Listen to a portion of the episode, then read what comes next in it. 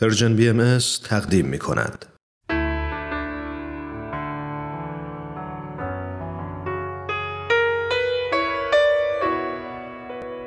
یادی از گذشته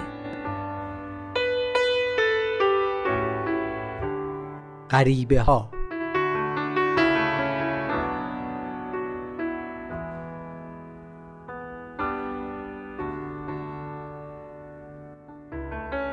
چشمم روشن چه جسارت ها تو این کارو بکن ببین من چه قیامتی بپا کنم. به خدا آقت می‌کنم شیرم و حلالت نمی‌کنم. همین که گفتم یا دختر خالت یا دختر کوچیکه عمود. مگه من بمیرم پای غریبه به این خونه باشه؟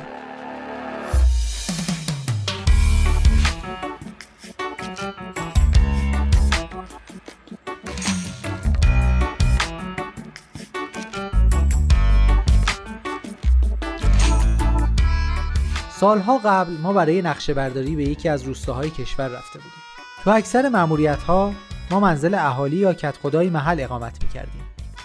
تو اون معمولیت هم کت خدای اون روستا و همسرش گلی خانوم که خانومی بسیار مهمان نواز و مهربان بود میزبان ما بودن. کت خدا هشت فرزند داشت که سه تاشون معلول بودن. به طور کلی توی اون روستا تو هر خانواده حداقل یک یا دو تا فرزند معلول داشتن. که این مسئله خیلی برای من و همکارانم عجیب بود. درست هم نبود که ازشون سوالی بپرسیم. بعد از دو سه روز متوجه شدیم که اهالی این روستا به قول معروف تو خودشون ازدواج می‌کنن و تمام زوجها با هم نسبت فامیلی دارن. کم و بیش هم خبر داشتن که وجود این معلولیت ها نتیجه همین ازدواج هاست. ولی اونو تقدیر الهی می‌دونستن و خیلی عادی با این مسئله کنار اومده بودن. گلی خانوم خیلی خوش اخلاق و آروم و مهربون بود. با اینکه بیوقفه به کارهای خونه و بچه ها می رسید و مخصوصا رسیدگی به بچه های معلولش خیلی وقتش رو می گرفت ولی همیشه لبخند به لب داشت و آرامش خاصی تو رفتارش بود. برای همین وقتی اون روز صدای پرخاش کردنش رو شنیدیم خیلی تعجب کردیم. گلی خانم داشت با پسر بزرگش ایمان تو اتاق کناری صحبت می‌کرد که کارشون به دعوا و مرافعه کشید. ظاهرا ایمان عاشق یه دختر شهری شده بود و قصد داشت باهاش ازدواج کنه. کاری که در واقع در روستای خودشون یه تابو حساب می‌شد و هیچ کس حتی بهش فکر نمی‌کرد چه برسه بخواد مطرح کنه. ایمان درس خونده بود و به دانشگاه می‌رفت و گاهی آخر هفته به روستا میومد گلی خانم هم در تدارک بود که وقتی درس پسرش تموم شد یکی از دخترای فامیل رو براش خواستگاری کنه. قافل از اینکه ایمان با یکی از همکلاسیاش قرار ازدواج گذاشتن. گلی خانم با حالی آشفته از اتاق اومد بیرون و نشست تو ایوون. رو به من کرد و گفت ای آقای مهندس به دادم برس. شما درس خونده ای شاید حرف شما رو بهتر بفهمه. نصیحتش کن خونه خرابمون نکنه. گفتم چی شده گلی خانوم؟ گفت می‌خواد پای غریبه رو به خونه من باز کنه. جلوی سر و همسر سرفکندمون کنه. ای بی آبرو ای بی چشم رو ای نمک نشناس. گفتم گلی خانوم از شما بعیده. شما که زن فهمیده ای هستی غریبه یعنی چی؟ مگه ما غریبه نیستیم اومدیم خونتون؟ این هم, هم به ما محبت می‌کنی و برامون زحمت می‌کشی. گفت شما قضیهتون فرق می‌کنه. زحمت برای آبادی روستامون می‌کشی. رو سر ما جا داری. ولی همین شما اگه بخوای از این روستا دختر ببری هفت پشت غریبه ای حرفشو زدی نزدی. خندیدم و گفتم گلی خانوم والا شما هم بخوای دختر به من بدی من جرئت نمی‌کنم پا پیش بذارم. همسرم دمار از روزگارم در میاره. گلی خانم خندید و گفت خدا برات نگهش داره. مثل گفتم.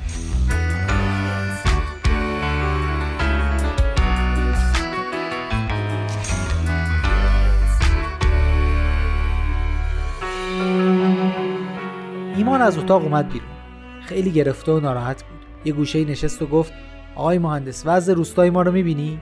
این همه طفل معصوم بیگناه علیل و زمینگیر موندن رو دست اهالی بازم عبرت نمی‌گیرن. والا بلا گناهه. من نمی‌خوام زیر بار این گناه برم. به خدا آقای مهندس نرگس اونقدر دختر خوبیه اونقدر انسانه. مادرم ببینتش به خدا عاشقش میشه. گلی خانم گفت اصلا فرشتم که باشه غریبه غریب است. گفتم گلی خانم ما همه بندگان یه خداییم. خدا به همه ما عقل داده شعور داده احساس داده انسانیت داده. این دور و زمونه دیگه غریبه و خودی رو باید گذاشت کنار. مردم حتی با کسانی که از کشورهای مختلف و نژادهای مختلف هستن ازدواج می‌کنن. الان دیگه دنیا خیلی کوچیک شده. بهش میگن دهکده جهانی و همه ما هم اهل اون دهکده هستیم. گلی خانم گفت پس رسم و رسومات ما چی میشه؟ آدابی هست رسومی هست قید و قیودی هست. پای غریبه که باز بشه دیگه نه رسمی میمونه نه آدابی. به خاطر همینه که عروسی تو این روستا فقط با خودی هاست. جدن در جد هم همینطور بوده. هیچکی تالا همچین خبتی نکرده که ما بخوایم بکنیم. ناسلامتی باباش کت خداست مردم چی میگن؟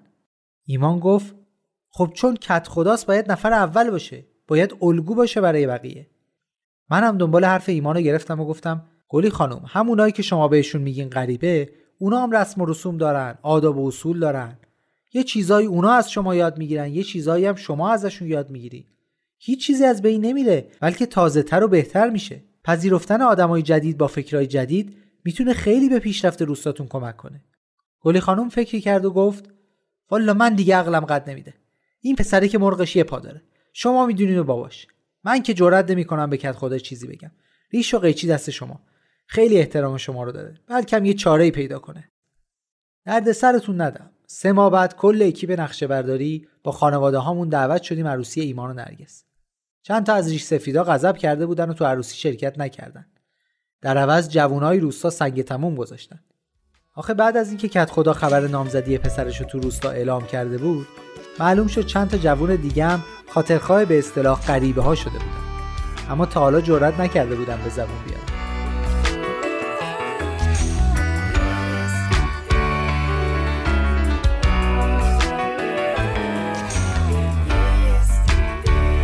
الان که سالها از اون ماجرا میگذره ما هنوز گاهگاهی به اون روستا سر می‌زنیم و مهمون منزل کت خدا میشیم.